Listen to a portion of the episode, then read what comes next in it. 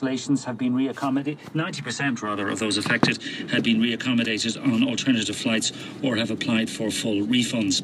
Our industry and employment correspondent Ingrid Miley. After over seven hours of talks, no deal, and tomorrow's stoppage goes ahead. Ryanair management and Forsa were unable to reach sufficient agreement to warrant calling off the strike. Forsa Director of Communications Bernard Harbour said the two sides had discussed establishing a working group to negotiate on the substantive issues, but could not reach agreement on the terms of reference. Meanwhile, Ryanair tweeted that 90% of 5,000 affected passengers had been accommodated with alternative arrangements. Well, where would we be if it wasn't for Twitter? Ryanair can tweet and say the important stuff. All sorts of other people in the world are using Twitter now.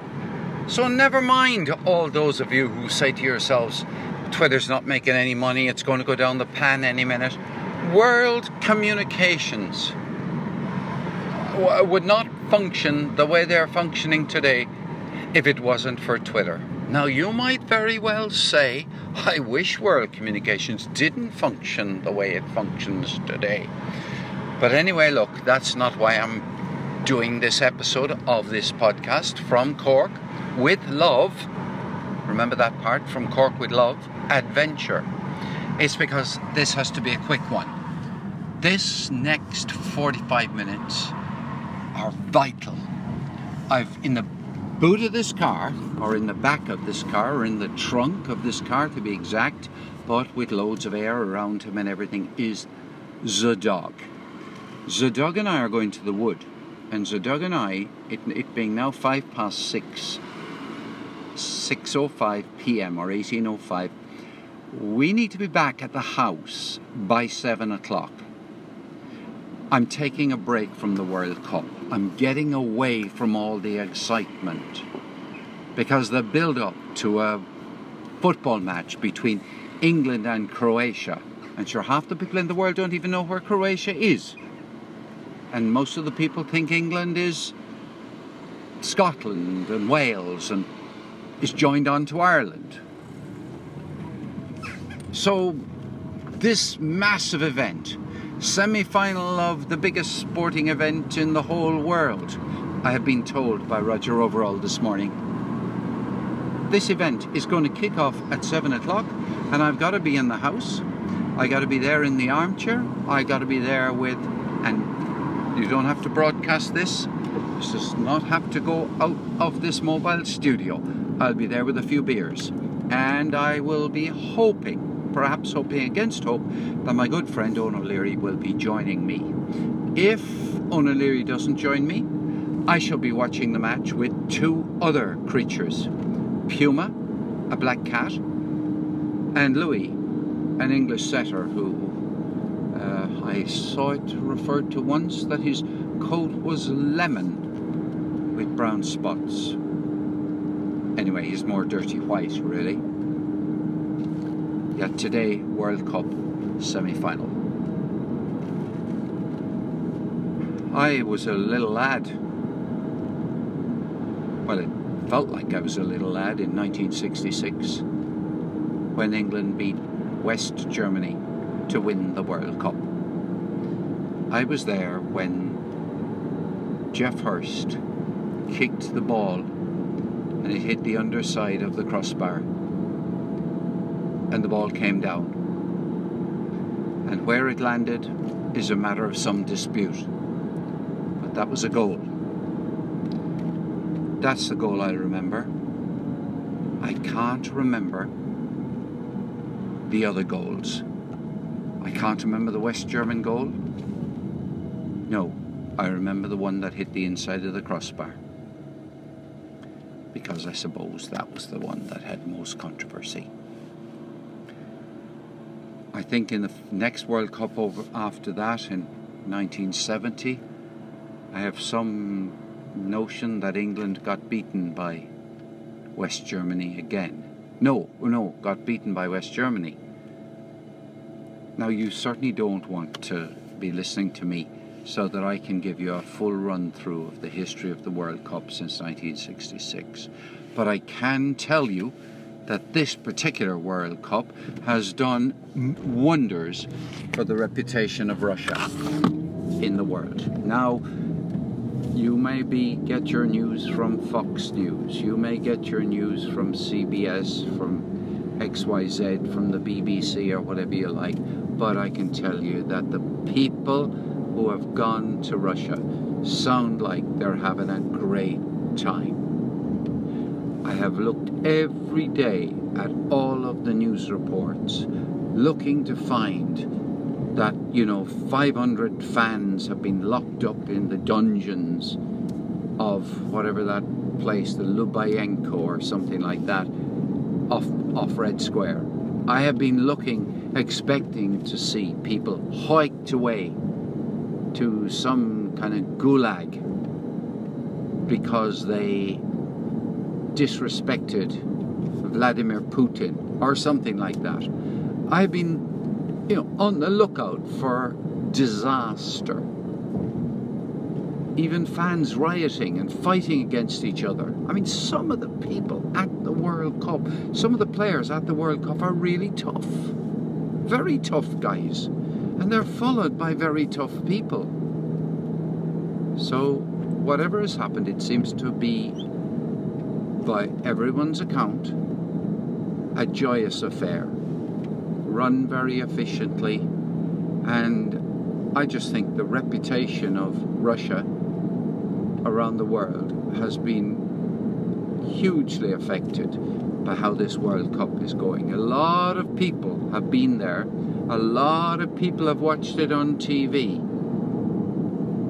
and a lot of people will be more persuaded by how the World Cup is going than they will about how geopolitical debates are going and whether or not NATO is doing this and that. And when today, I just say this so to put down a time marker, when I heard Donald Trump, President Donald J. Trump, tell people at a table I'm not sure if it was a press briefing or whatever it was, that Germany, not West Germany, Germany, all of Germany, was beholden to Russia and that Germany was doing the wrong thing by making a deal, a commercial deal to be supplied with oil and gas from Russia through pipelines coming from Russia when Donald Trump said that that was a bad thing, it didn't ring true. At the same time, everybody was talking about what a great, seeing what a great World Cup is going on. And Donald Trump was reminding everybody that Russia was the enemy. And you know, if Donald Trump only had better advisors, if Donald Trump only had some knowledge, if Donald Trump only had. Look, if he was a different guy, he wouldn't have said what he said. Before lunch, Russia's the enemy. After uh, West Germany is the enemy, if you like well, he's the one on your side who you cut to ribbons before lunch. And after lunch, you say that you're getting on very well with her, with Angela Merkel. All of this is my is a long-winded and verbose way of me saying that people are going to be more likely to be influenced by how the World Cup is going than they are by the analysis put forward from the Pentagon. Maybe that was always the case. I don't know. I'm filling the time between now and getting out of the car, walking the dog, but I do think that I should say a little bit more about the World Cup.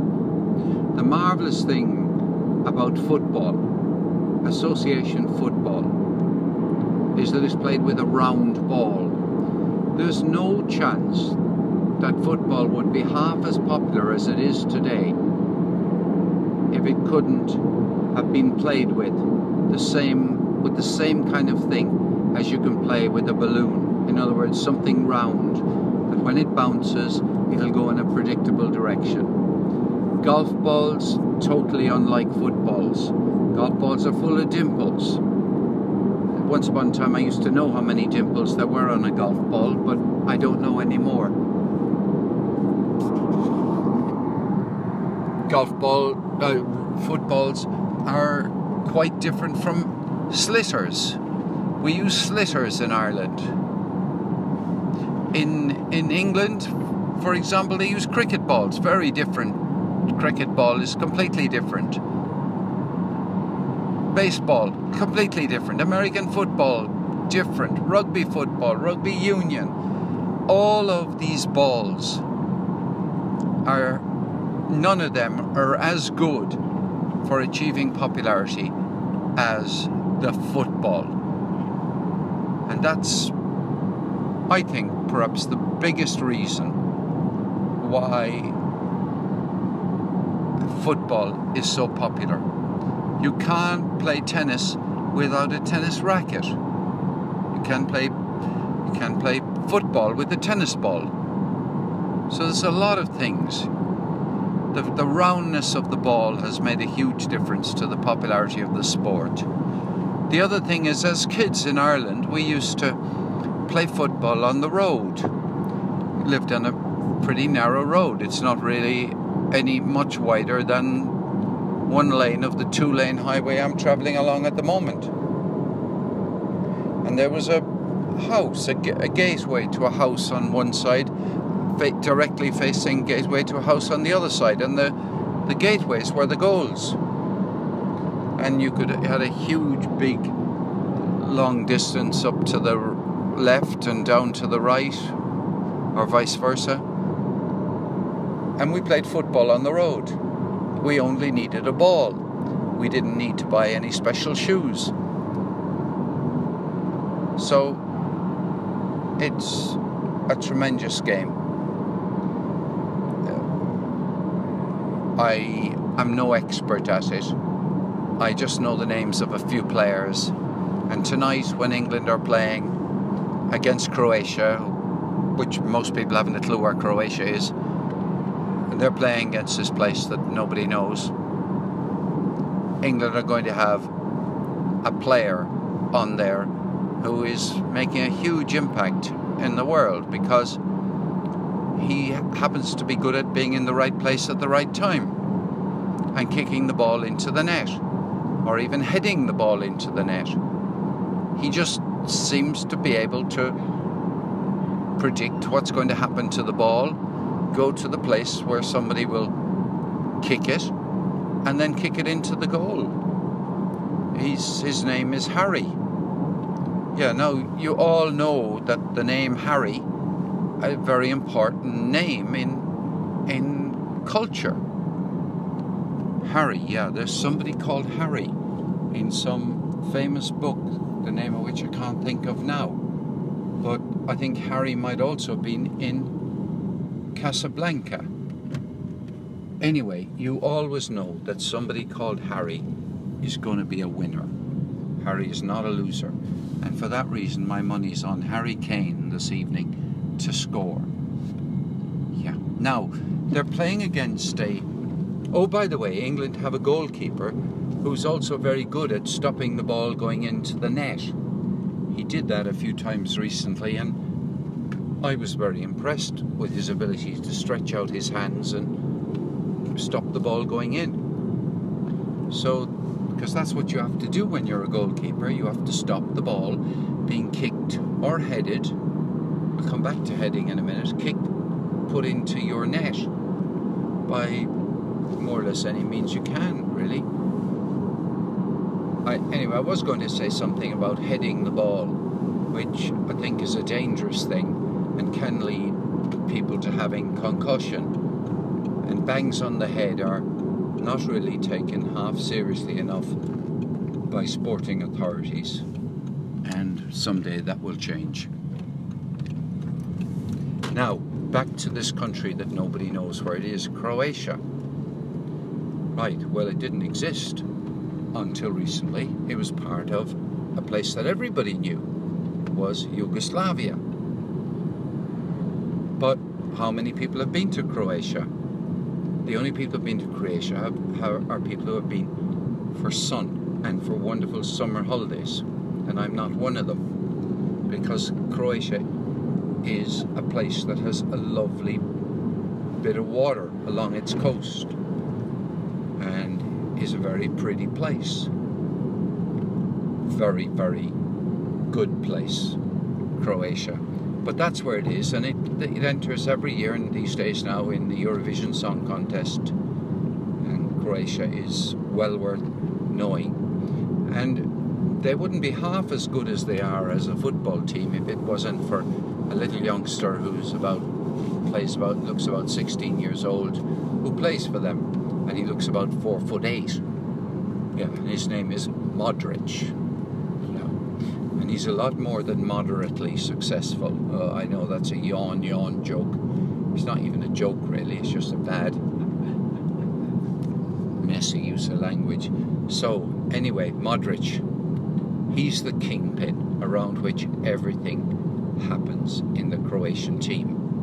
And the other thing about the Croatian team is that I can't pronounce any of the names of any other players except Modric. I've been told that there are some other good players playing for Croatia, but because their name is more difficult to remember, I wouldn't say they're half as good as Modric.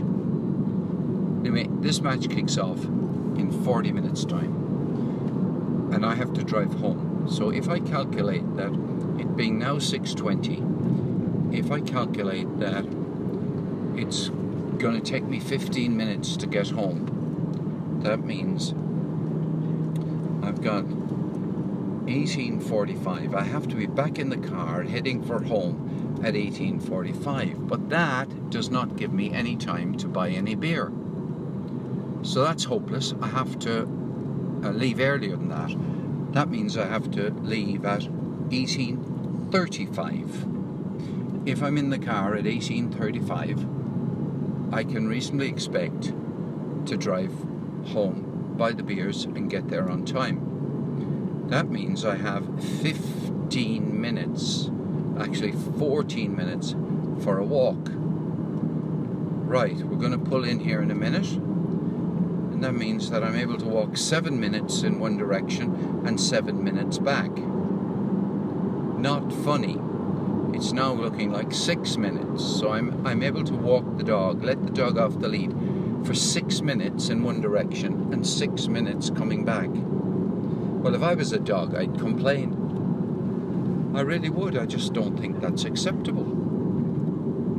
I mean, what gave a human the right to restrict a dog's running time especially when he's only had one run already today, only one, and that wasn't very long. Okay, up we go.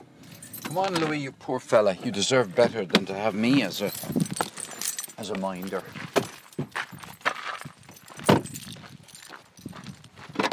Out you get. Good job. Now go on, run free. Wild thing. You make my heart sing. You make everything I don't know. That was the Troggs, wasn't it? Do you remember that song from way, way back? Wild thing. You make my heart sing. Anyway, there we go. Okay, I'm going to stop this segment of the podcast and uh, set the alarm so that it goes off. Maybe I can do it while I'm still recording. Maybe I can do it. If I set the alarm for about eight minutes' time, which is 18. Are we? Are we? Are we? Are we? No, no, no, no. How do I find? I click that button and I say that I want to be back in the car at 18:35. Isn't that what I said? Now, hang on a second. That gives me 25 minutes. Yeah, that's enough. That's enough. I've got it. This machine I have in my hand will go off in a few minutes, and I can now walk, walk free as far as the wall goes. Oh dear. Oh, I tell you what, Luke Modric, when you get that ball this evening, who's going to stop you weaving your way through the English defence? Who is going to stop you? Are there any good players on the English team, let me think, other than Harry Kane? Is there anyone other than Harry Kane? Does, does, does England have. Um, have they, has England got. I know two players they've got. They got a. As I said, a bloody good goalkeeper. Looks very. He looks very young to be good. Must say. Anyway, he's he's in it, and and Kane and who else? Who kicks the ball to Kane, so that Kane can kick the ball into the goal? You see. But I'll tell you what, England will be playing in white shirts, yes, and they'll have three lions on the left hand side of the shirt. So you'll know that they are. And Croatia, yeah, they play in yellow strip with pink uh, polka dots on the front. No, no, no, they don't. No, no. They don't play in yellow. Colour of Croatia. What colour are Croatia? What colour are Croatia? So you can do that out here in the woods because there are some creatures who live in these woods here and you never know. They might be knowledgeable about Croatia. I'm going to guess and say that Croatia probably have a bit of red. I mean, Croatia used to be part of the Soviet bloc. I don't know, red and white, or is that Serbia? You see, there's the whole key thing is that I haven't a clue. I haven't a clue. I'd be lucky if I could spell Croatia properly. I know it begins with C R O T I A. Crow, C R O, C R Crow, A T I A. I'm going to stick with that. C R O A T I A. God. No unauthorized persons allowed beyond this point and do not climb on timber stacks. I, I just love this place. Do you know that earlier in the year I used to come here? I used to come here frequently and walk here frequently. Now, Louis, off you go. You have a few more minutes to run, and I've got a whistle in my pocket. And the great thing is that he, he does return to the whistle. And Louis is not dependent on being given treats. Oh, I had a funny experience with him today. I I wanted him to go from inside the house to outside the house so that I could leave the house. Yeah, I'll leave him in the back garden when we when I go out of the house and there's nobody there. So I tried to entice him with oopsie daisy got something in my foot.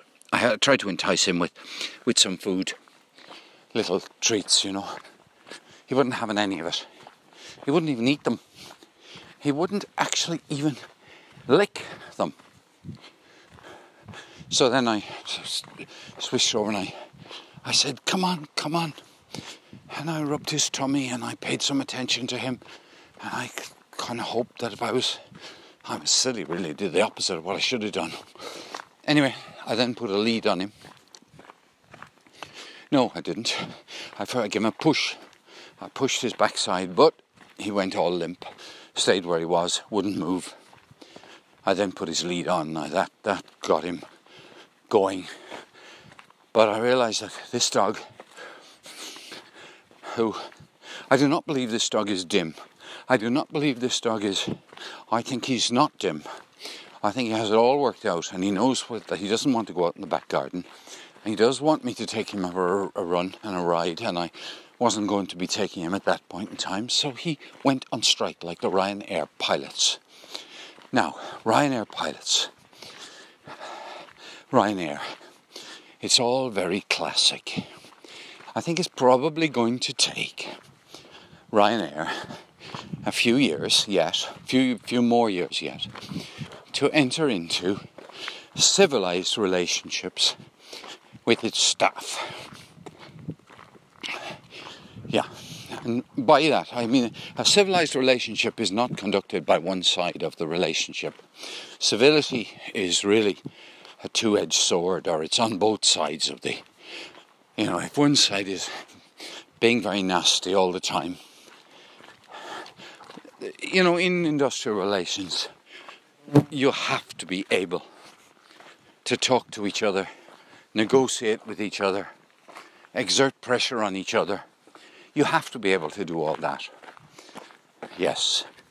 So, exerting pressure on each other, management and trade unions, perfectly normal. Perfectly normal. But Ryanair doesn't seem to be able to find a way to have civilized pressure on both sides. So instead, we're going to have something that's going to be a bit French, really. They're going to go on strike for a day or two or something like that. And in the end, everyone will go back to work. Some compromise will have to be hammered out, though.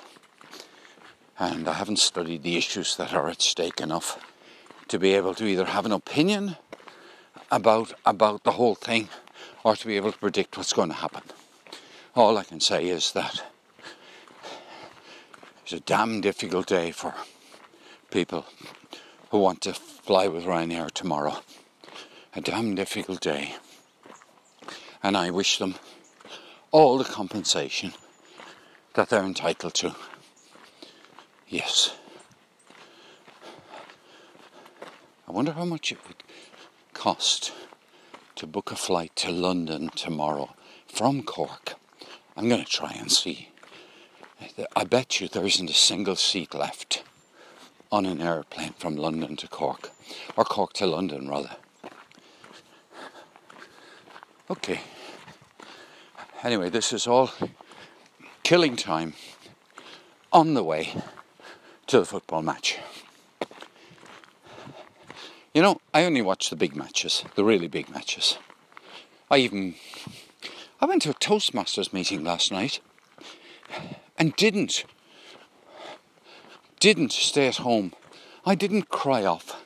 I didn't watch France against little gallant Belgium at all because I went to a Toastmasters meeting. I mean, how crazy was that? No, that just shows how great Toastmasters is and how fickle my love of football can be. I'm actually sorry, I'm recovering today from the fact that Belgium lost. I've been told that they deserved to lose. I've been told that they didn't even really try very hard after they got a goal behind, and that it looked like as if they were strolling through the match with no sense of urgency at all, and didn't push their men forward down each flanks and through the middle, and didn't cross the ball sufficiently fast enough and at the speed at which they were moving the ball around the pitch wasn't half as fast as it needed to be to catch up with the French because the French were just simply laid back and too much too clever. Anyway, there we go. I think any second now the phone's going to go off and I'm going to have to turn around and go back the other way. So, may I wish you a very, very enjoyable life. And this is Paul O'Mahony from Cork with love adventure. You, you know what? I'm going to turn the word adventure into a verb. I'm just fed up of it being a noun. Let's adventure, guys.